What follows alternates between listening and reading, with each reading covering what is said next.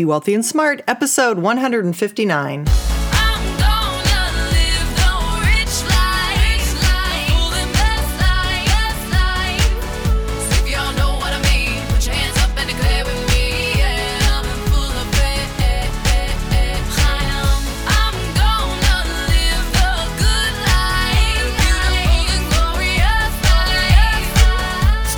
A world of wealth and financial freedom without budgets, boredom, or bosses on Be Wealthy and Smart. And now, here's your host, Linda P. Jones. Welcome to Be Wealthy and Smart. I'm Linda P. Jones, America's Wealth Mentor, empowering women and men worldwide to financial freedom. On today's show, we're talking about the coming silver shortage, and you'll learn why independent researcher Steve St. Angelo of SRSrocco Report believes there's a coming shortage of silver. Steve has done research on the US and Canadian markets, has some really interesting things to share with us. I know you'll enjoy this. Here we go. Steve, it's such a pleasure to have you on the show. Welcome. Yeah, Linda, a lot of things are happening in the market, so uh, we've got plenty to talk about. Well, I really wanted to talk with you about silver. I recently saw an article that you wrote about silver shortages, which really caught my attention. I've been talking a little bit about some changes in silver and what's happening, and I wanted to get an update from you and hear hear from an expert what you had to say about what's happening in silver. Okay, yeah, we've had some interesting price moves uh, since the beginning of the year, and now we're we're we were at a uh, let's say a tipping point, which was about twenty twenty and a half dollars, and if it really went above that, uh, let's say and closed at fifty cents or a dollar above that, we could have seen some serious fireworks. But uh, and it seemed once we got there, there was uh, it, it seemed to top. So right now we're we're just seeing what's happening with the price. It, will we correct a little bit lower before we start moving up again, or could we see more? Uh, problems coming out of Europe and the banks, which could really get traders coming in and, and, and purchasing and moving into silver in a big way. So uh, things are going to change quickly, and I think it, we can talk about uh, the, the supply and demand situation, which is starting to show some really interesting data points. Yes, tell us more about that. What is what are you seeing? Well, you know, if we the United States and Canada, the U.S. Mint and the Royal Canadian Mint produce the, the, the largest number of official silver coins and that's different than private rounds. They call them rounds because they, they're not a legal tender coin. They don't have a, a number printed on them, a denomination. But the, the U.S. Mint, what is interesting, the U.S. Mint and the Royal Canadian Mint only produced a little more than 9 million ounces of the, the Eagles and Maples in 2001. That was it, 9 million. Now, the, the, these two countries produced almost 97 million ounces of silver that year. So they had they had like uh, 85 million ounces to play with. Uh, to use for other aspects of their mar- their silver industry or silverware or jewelry. Well, if we fast forward to today, Linda, U.S. and Canadian silver production has fallen in half. It's now only uh, like 47 and a half million ounces what's changed significantly, especially after the, the, the 2008 housing and banking crisis, is the, the coins, the sales of these coins have skyrocketed. And last year, it was 81.3 million ounces of, of Royal Canadian Mint uh, uh, Maples as well as the Silver Eagles. So the U.S. and Canada now has to import 37 million ounces just to supply these two official coins. And that's just part of the story. Uh, what's interesting, there's the, the private rounds really, uh, and bars really shot up last year because investors, there were shortages that started to take place in June and, and went all the way to October. So instead of buying the Maples or the Eagles, they were buying other products and they bought a lot of private rounds. Well, according to the World Silver Survey, North America, which is Canada and the United States, had 133 million ounces worth of silver physical investment. That's official coins, bar, and rounds. Well, if we add that to the equation, that means Canada and the United States now have to import 86 million ounces of silver just to pay or just to, to supply the silver uh, investment industry. And this is a big change, and I think we're going to see shortage in the, in the future because I think we're going to see more and more investment demand, and it's going to make that that uh, that equation even worse, that deficit even higher. Yes, and I agree. We're going to see more demand, and then on top of that, Steve, don't you think because the price of silver declined so much, it made it more expensive for the miners to mine it, and so some of them just stopped mining, right? Yeah, I think you, you, that's correct. Um, in the beginning in 2013 and then beginning of 2014 when the prices really fell, the miners were really hurt uh, because energy the energy price was still high, so they were still paying a lot for producing silver. But then, as the price of oil finally came down in the end of 2014 and has been kind of low, uh, their costs have declined somewhat now. Uh, mm-hmm. But still, some of them aren't making any money, and we have seen some some of their mines being shut down. I do think, though, where we will see more production falling will be in the base metal mining industry, copper, lead, and zinc, because their prices have fallen so much, and there's a glut now in the base metal industry or the base metal supplies. I think they're, they're going to be bigger trouble from the uh, base metal mining industry because 70% of silver comes from copper, lead, zinc, and, and gold production. Only 30% of the world's silver supply comes from primary silver miners. So even even though some of those are hurting, uh, I think we're going to see uh, supply falling from the base metal mining industry. So this will also impact the situation going forward, and it, it'll impact the price in a positive way. Mhm. Yeah, I agree with you that uh, you know we were seeing a pullback here. I've been looking at charts, and it looks like you know it's a reasonable, normal correction that we're going to be seeing. But what would have happened, do you think, if we'd gotten above the twenty dollar and fifty cent mark? Where, where do you think silver might have gotten to? You see, that's a good question, and I think things really changed since the the, the Brexit, the British vote to leave the European Union. Uh, uh, first of all, let me let me go back.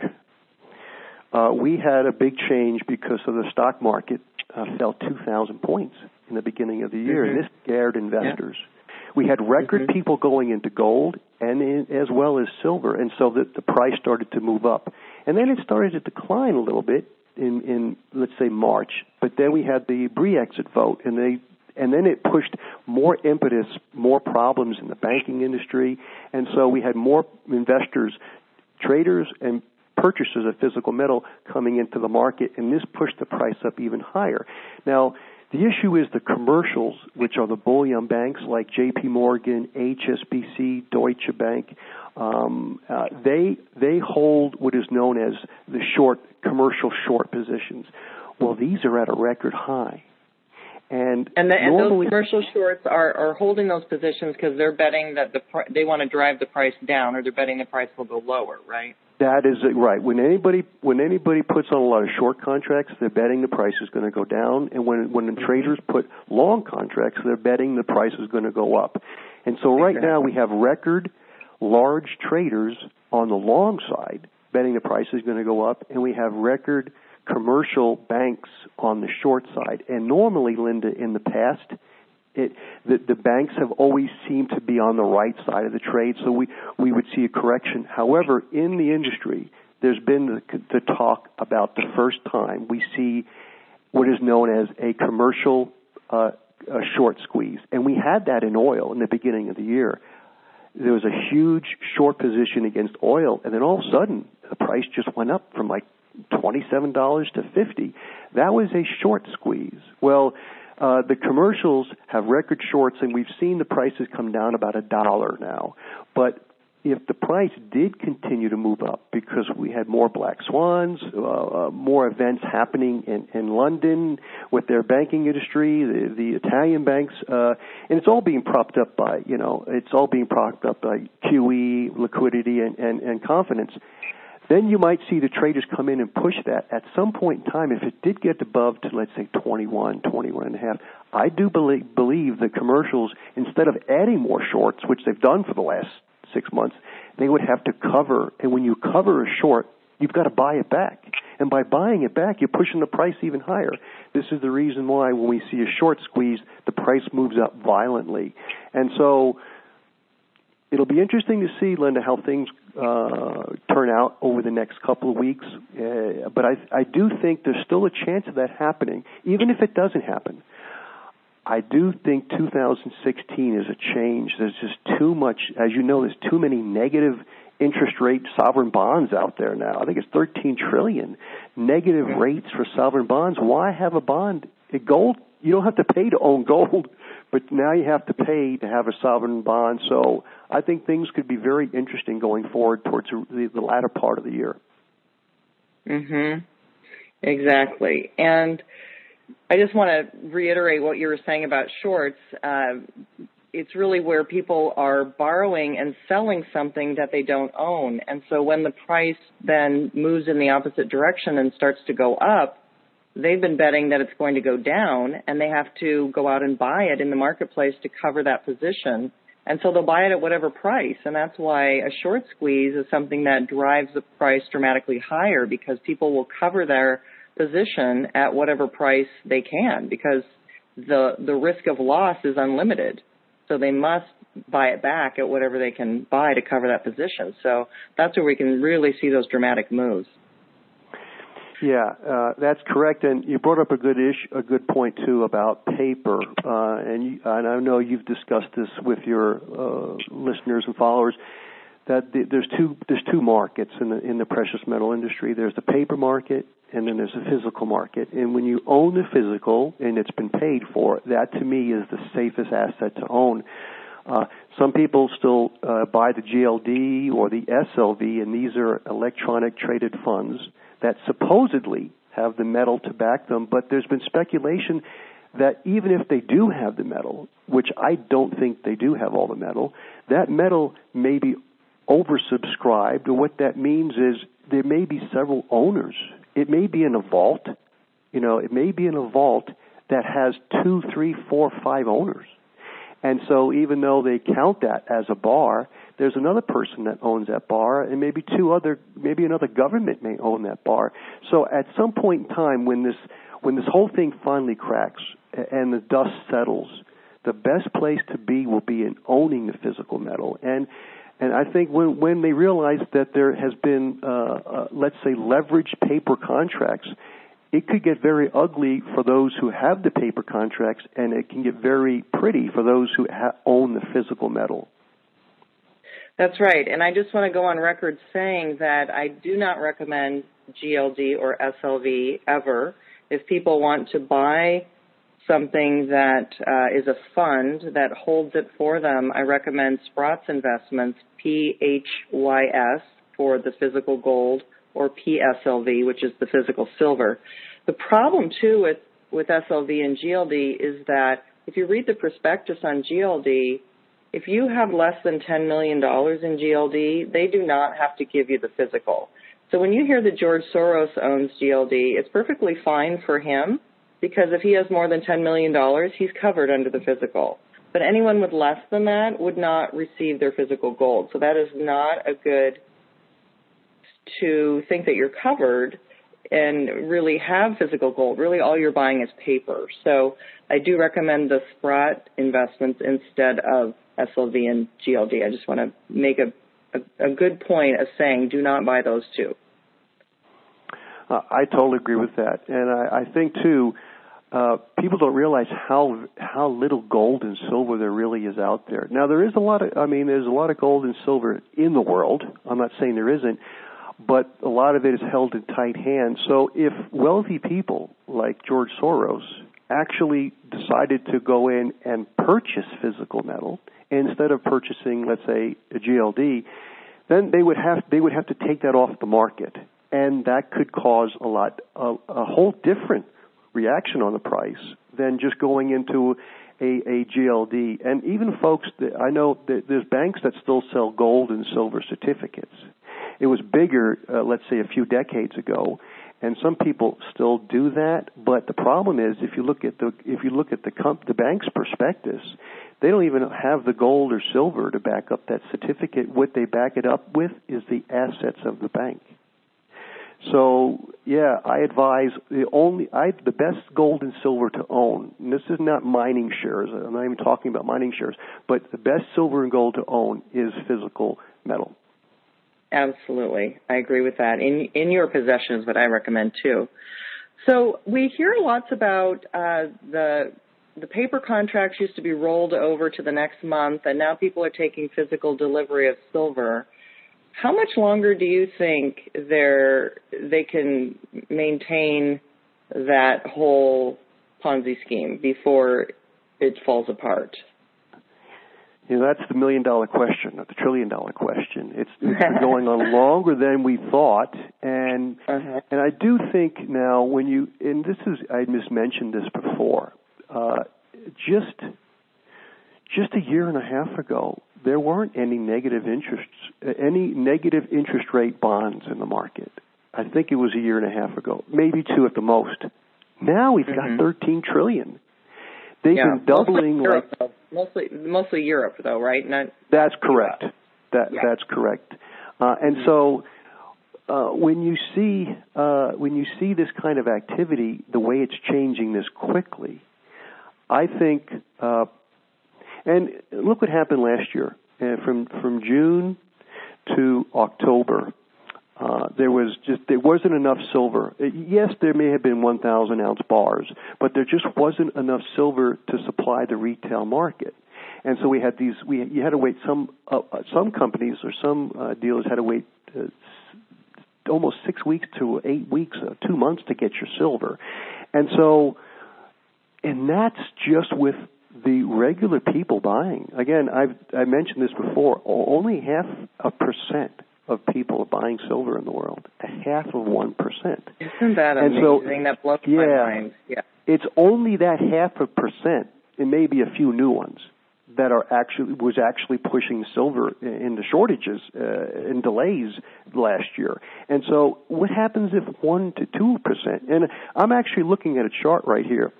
Uh, of all the global assets, and this is based on a chart uh, on sharelynx.com, gold is 0.58%, a little more than a half percent of all the global assets.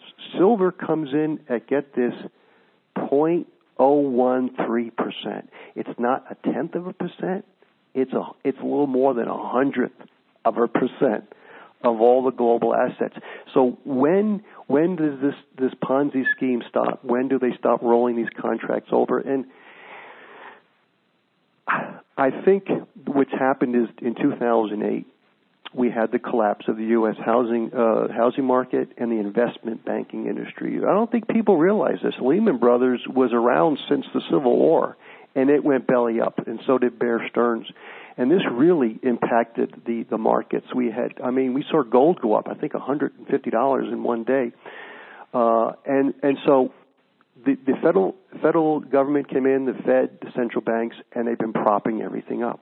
And it, and to an outsider or to uh, you know the typical public uh, person, an individual, they, they they did feel things get really bad in 2008, but then it started getting better. But all this has been propped up with debt. And the, the debt now is so high, Linda. The debt in the system is so high, they can't service it at normal That's interest rates. So they have to lower it to zero. So how much longer can they do that? And when, when it gets to a point where they can't do it anymore, and we're seeing all these problems with the European banks, and the U.S. banks aren't much better, that's the point when the investors, the other 99%, finally wake up. So it's an overnight it's an overnight thing to see the, the, the Ponzi scheme and gold and silver to change. And I, I don't think it's a matter of, I'm, it, I'm not saying it's going to happen this month or, or the, this year, but I don't think it, it's going to take another five years. This could happen within the next several years. And so at some point in time, it's, it's better to have the insurance now before the house burns down. Absolutely. And I think, you know, you're right. We saw Brexit. We saw gold and silver prices jump quite a bit after Brexit, and now we're into the next phase, which are the Italian banks having problems and wanting to be bailed out by Brussels. And, you know, they can't bail them out because there's Spain and Portugal and all these other countries right behind them. So, how, what do you think about that and, and that situation versus what's going to happen with silver? Well, you see, this is uh, people have been lied to by politicians for years, and it's like they know corruption is taking place, but they, you know, they were able to, you know, continue on. You know, kids go to school, their kids go to school, uh, and they can buy a car and they continue working. Things do get tougher, but it, you know, it, it's not like what's happening in Venezuela, which is a disaster. Um, I, I think it's it's now it costs twenty dollars to get a, a, a dozen eggs there in U.S. dollars. So they've allowed this corruption and and the lies to go on. But now with like Trump getting into the Republican candidate presidency, or that he's the candidate now for the Republican Party. I'm not saying I'm not endorsing Trump, but he stands for, uh, let's say, he's against the establishment. Well, that's the same thing that's happening now in Europe. And the British were the first to vote to leave, and now we see France is thinking about it, like you said, Holland. So I think this is the tipping point.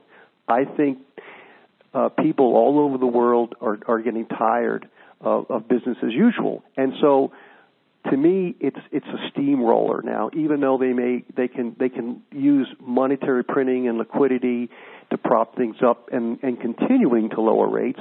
People need to realize these bonds, these negative rate bonds, it's like the subprime mortgage. Uh, people are flocking into them, but they were flocking into subprime in 2007 and 2008 before it crashed. So I don't think this has a. I don't think this will take much longer before things. It could go on for another year or so, but it's just getting it's getting worse quicker. And let me get back to one thing about silver. Just, just to tell your your listeners and and, and uh, your followers how much better a, a, silver investment is compared to gold. Even though I like gold too.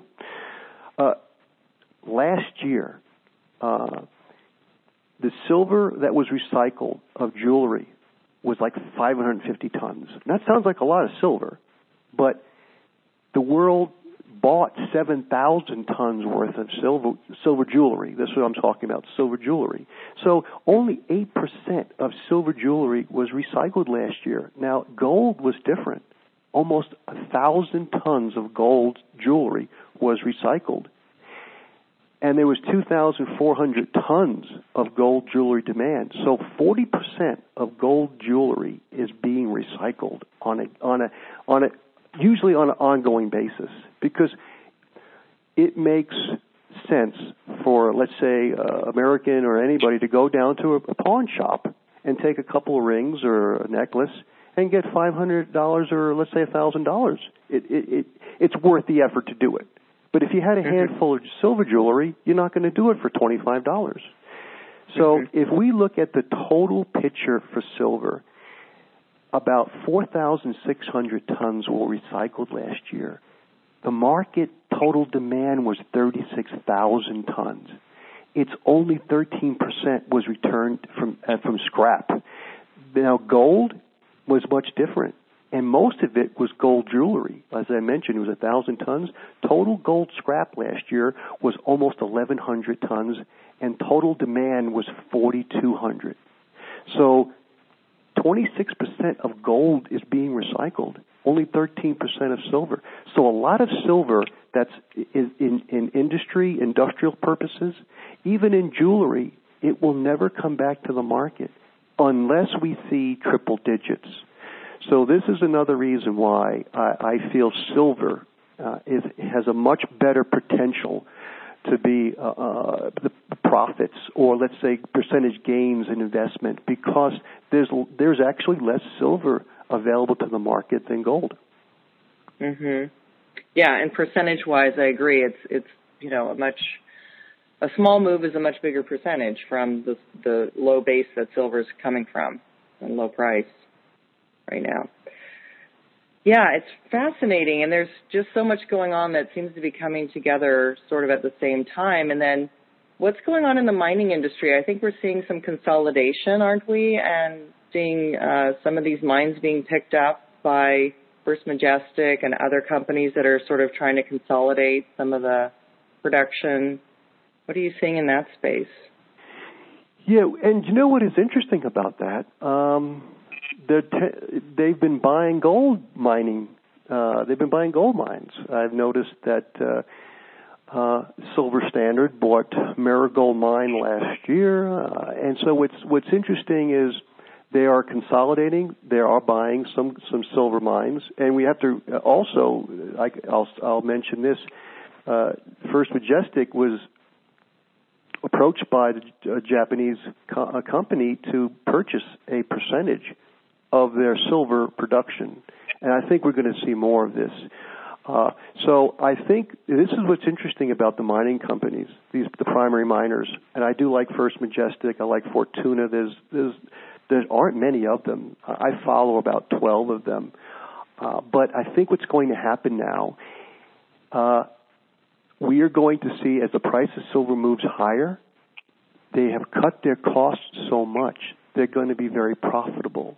So we're going yes. to continue to see more purchasing or more consolidation uh, going forward. And I do believe, and this is just this is my um, my view on the, I do believe the best second thing to own for speculative purposes are some of the primary silver miners because I see their values moving up much higher than the gold miners uh, because their cost of production is much less.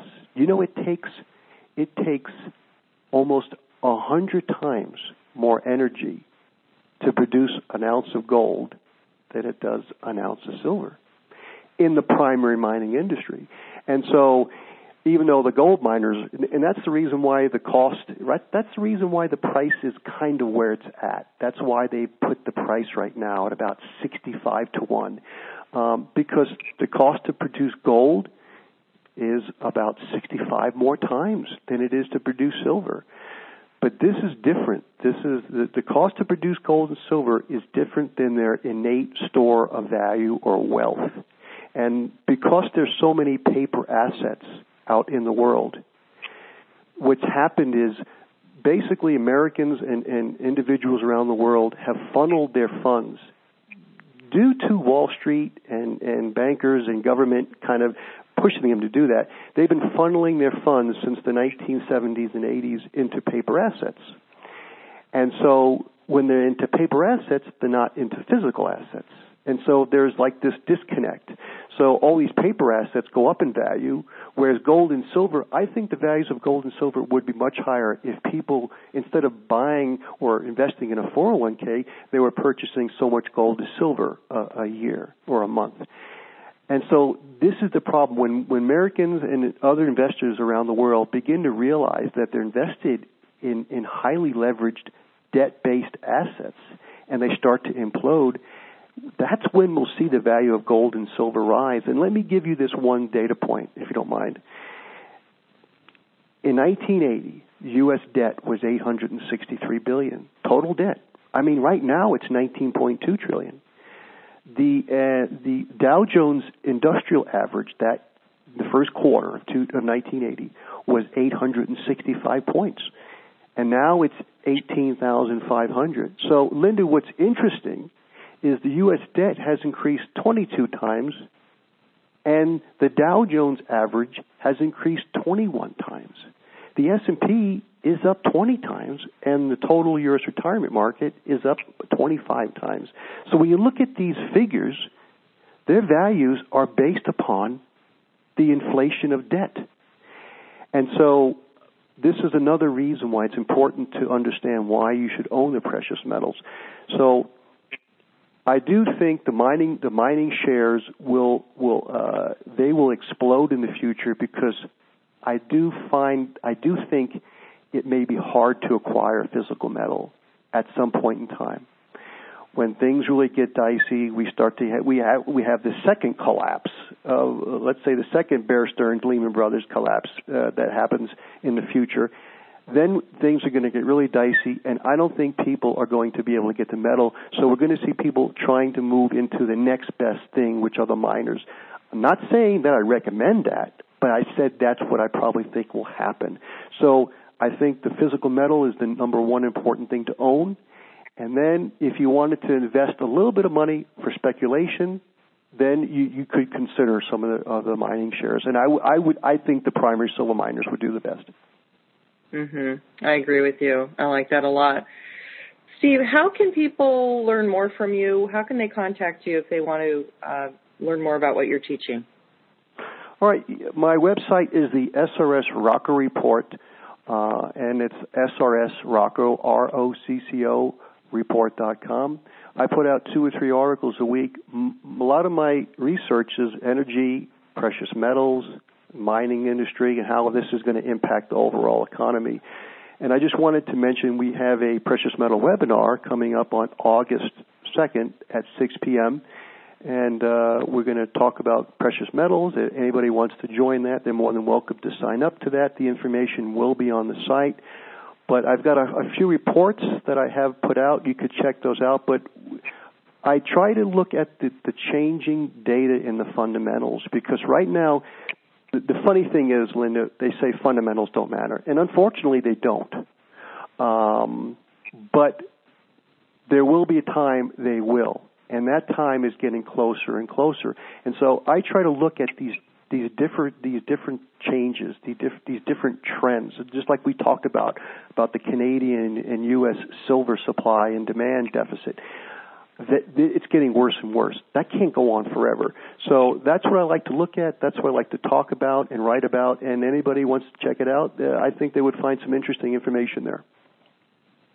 Phenomenal. And I'll put links to that in my website as well. And we'll have um, information for your webinar, for your website, and the maybe the chart that you talked about as well. Could we get that chart that you mentioned earlier?